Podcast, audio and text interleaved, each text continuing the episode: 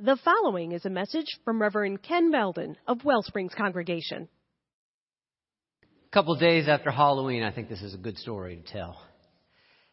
It's about um, a minister and her son. He's reached the age in which he's starting to have a lot of nightmares. A lot of running to parents' bedroom, middle of the night, wondering if the things that live underneath the bed or in the closet are going to get him.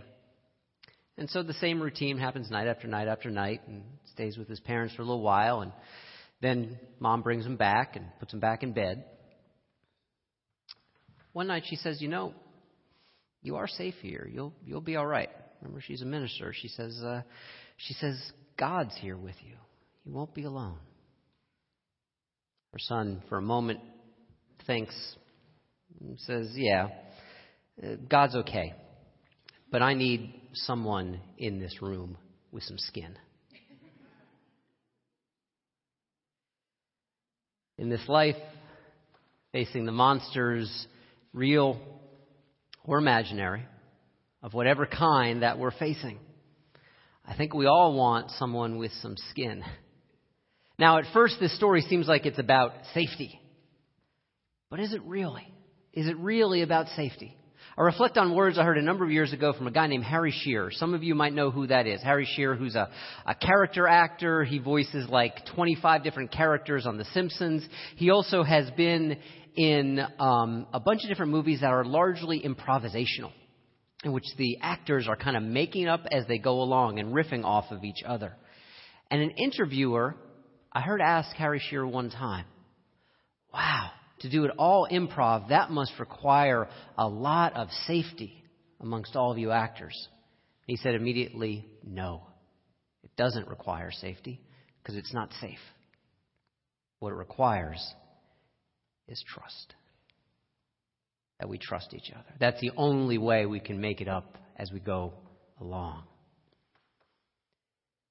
Daring Greatly, this whole book that's based on this whole message series, it's about vulnerability.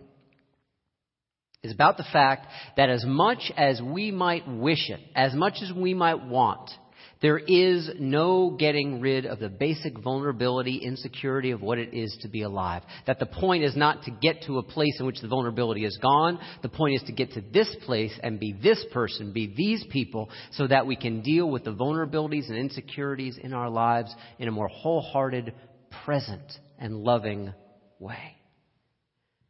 Now, of course, who doesn't want more safety? Who doesn't want more safety? I want more safety. My whole life has been a quest for more safety, and yet I haven't found it yet. And so I think the deeper question is this Who can we trust? Who do you trust? Who is trustworthy? This is a fraught question in this culture right now. This is a fraught question, especially because of real monsters like this. You know this is?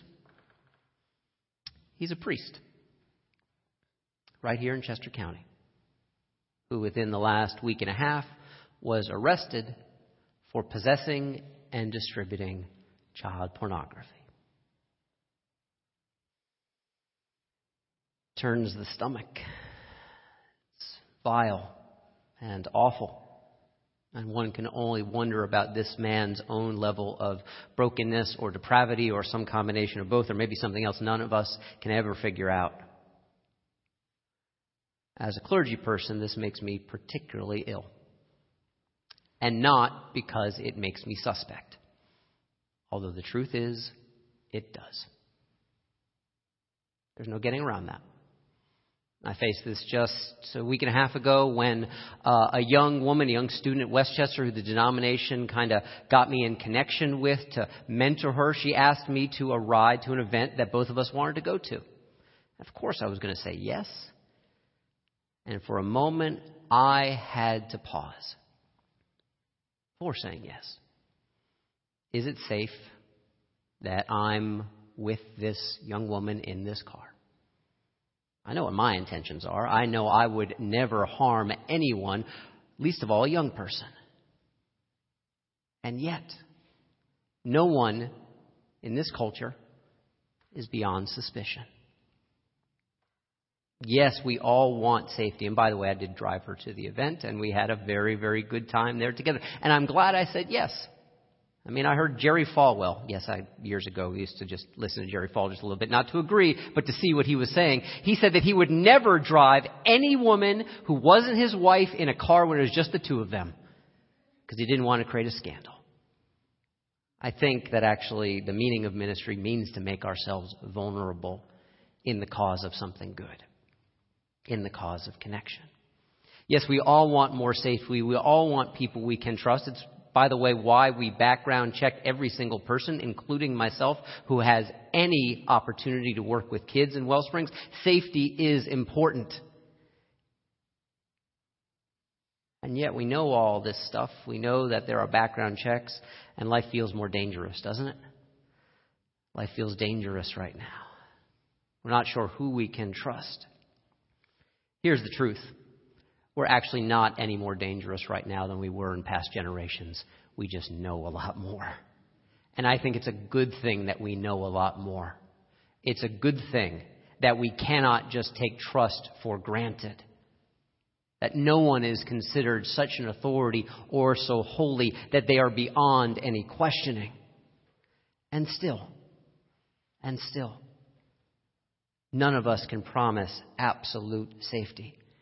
Indeed, societies, cultures, nations that want to promise absolute safety, they just end up creating more problems. Because they create scapegoats and they create others and they create those people over there who are creating all the problems for us over here. And this brings it back to that kid's question. I want someone in this room with some skin who can we trust? This is a core question in Daring Greatly. Brene Brown tells this story, the author does, about her daughter who has just had her heart wrecked. I'm going to ask you for a moment to remember when did someone you trusted break a confidence and it just destroyed you? Chances are it was probably sometime around our teenage years, maybe before maybe after. This is what happened to Brene Brown's daughter. And she just comes home wrecked, fearful that she'll never be able to trust anyone else again. And Brene Brown tells a story about her daughter's teacher who has this great practice about building trust. And it's this it is this picture the marble jar. That in her daughter's classroom, what happens whenever anyone commits an act of generosity, of care, of kindness into that marble jar, they place one marble, and then another one, and then another one, with each act of kindness, consideration, compassion. And by the way, when people commit acts of cruelty, uncaring, unkindness, a marble comes out. When that marble jar reaches to the very top, well, then the whole class gets a party. This is how trust is established in our lives. One small act at a time, one after another, after another, after another. Here's the thing though when trust is broken, it can feel like it can happen real quickly. Like when we hear yet another story of a pastor, a politician, any person in leadership, any person anywhere who has broken their trust, who has abused their trust again. It can feel like that kid's game Chutes and Ladders. Remember that? You got to climb up. A ladder takes time, and yet if we land on that spot in which we've lost trust, vroom, all the way down quickly. In Brene Brown's book, she talks about a manifesto of leadership a manifesto of parenting. I'll be blunt. This didn't work for me in the book at all. There's good stuff in there. But we don't need any more manifestos. We don't need any more doctrines. We don't need any more proclamations. What we need is this people with some skin, people who are willing to show up.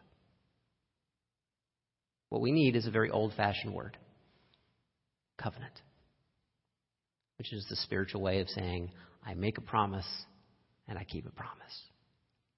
I'm willing to be that person with skin. This is, by the way, the only way all of this works. is being people who are willing to show up. This is what it means to be of a tradition that is covenantal, that one of our oldest theologians in this tradition could say, we need not think alike to love alike. I'm not particularly interested, by the way, in leading a congregation of like minded people. Like mindedness is one of the least interesting things about us. I am interested, as this theologian said, that we need not all think alike to love alike. The way that we learn to love alike is by being trustworthy and showing up and keeping our promises, especially in this culture in which so much of the emphasis is put on contracts. You hear about that sports star signed the big contract? Do you hear how much Brad Pitt got for his last movie? You hear how much Angelina Jolie got for her last movie? We are obsessed with contracts. And I have no problem with contracts. Contracts protect our interests. But promises and covenants do something else. Covenants ask us who is worthy of holding your vulnerability in their hands? Who is willing, who is able to hold their love together? At the heart of every true promise we make is presence. Being near and being here with each other. These are, by the way, the images of God, of divinity, that lay closest on my heart. I'm going to show you two of them right now. I recognize medieval picture of Jesus there. On the other side, that's Kuan Yin, the Buddhist goddess of compassion. I trust, I don't believe, I trust Jesus when he says, Blessed are those who mourn, for they will be comforted. That has absolutely nothing to do with doctrine or believing what ain't so, as some people define faith. It has to do with looking deep within our own experience and trusting. I've seen over and over again as a pastor that people who give themselves room to grieve, to attend to their own broken hearts, will in fact be comforted. That is trust. Kuan Yin is sometimes called the goddess of compassion, she who hears the cries of the world. Imagine setting the heart upon that. That I cannot, none of us can individually hear the cries of all the world. But to be a kind of person who opens the ears, opens the heart to hear the cries that we can to follow those words with trust, to hang the heart on that, to follow that path as imperfectly as we can, is to vow to become trustworthy people. I've shared with you before, and some of you can see a little bit of it right here. I've got various pieces of aspirational ink all over my body. I'm not going to show you the rest. I'm not going to disrobe up here. But it actually goes back to a Jewish prayer that I grew up with. I grew up in a Jewish family. It's called the V'ahavta, and it basically says, I will set it as a sign upon my doors and upon my heart Sometimes, if you might see Orthodox Jews wrapping what are called phylacteries all around their bodies, that's what they're doing. They're saying, My body, this body, this skin, is vowing to keep the covenant. And by the way, tattoos are not kosher at all. But the principle is exactly the same. Without covenant, without focusing every day on the promises that we vow to keep, it is so easy to go back to what society tells us, which is just battle of contract versus contract, battle of ego versus ego, fear versus fear, and believing, as Brene Brown talks a lot about, that vulnerability is something that finally will just be exploited and so best not to show who we are. Instead, there's a different invitation to ask ourselves what values are really trustworthy to us? What promises are worth keeping? And then asking ourselves on a daily basis, sometimes an hourly basis, sometimes a moment by moment basis, are our lives taking on the form of these things? I'm a child of the 70s, so whenever anyone asks me to take on the form of something, I think of these two characters up here. Not the form of an animal in the shape of some kind of water. And by the way, they had this lame space monkey named Gleek that gets no love from me whatsoever. But there is a kind of Wonder Twins here. when we ask ourselves, what form of trust is our life taking on? What promises are we keeping with our very skin, with our very flesh?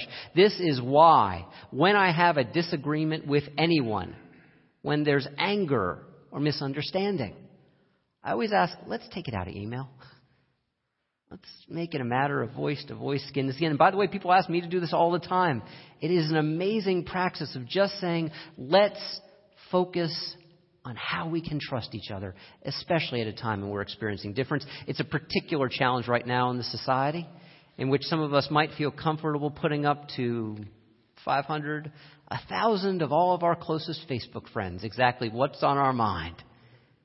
And yet, do we have the same willingness to look into someone's eyes and say, I'm sorry, or I don't know, or I love you? Or to ask, how can we trust each other again? I want to end with this image. You remember that from Stand By Me, the movie, the early 80s? That's River Phoenix. May he continue to rest in peace. Another gifted person lost to addiction. That's Chris and Teddy, the characters, after they've just had a rupture in their friendship. And the way that they reestablish their covenant is this skin it. Not high five. Skin it. Let me feel your skin on my skin. Let me know that we are still connected. Trust is not a concept, it's a practice. That's how, by the way, we stand by each other we find our ways of saying, skin it. Yes, I will. With these hands, I am here. With these hands, I am near. With these hands, we can keep our promises. With these hands, there really aren't any other to keep the promises we hold dear. Amen. May you live in blessing. Let's pray together. Source of that original promise of this life. May we hold that promise sacred and hold that trust sacred. That this life, so much a gift of light and shadow, of what we can shape and take the form of and what is completely beyond our control. May we know that this day there is yet another opportunity to, in spite of the dangers of the world, the monsters real or imagined, not to turn away from the heart, not to turn away from each other, but answer again, yes, with these hands. We can be the kind of people who show up who find the promise of that deeper love and deeper connection and deeper belonging that echoes from that original blessing that entered with us in this life and the original blessing that it is our most important inheritance. Amen. If you enjoyed this message and would like to support the mission of Wellsprings, go to our website, wellspringsuu.org. That's Wellsprings, the letters uu.org.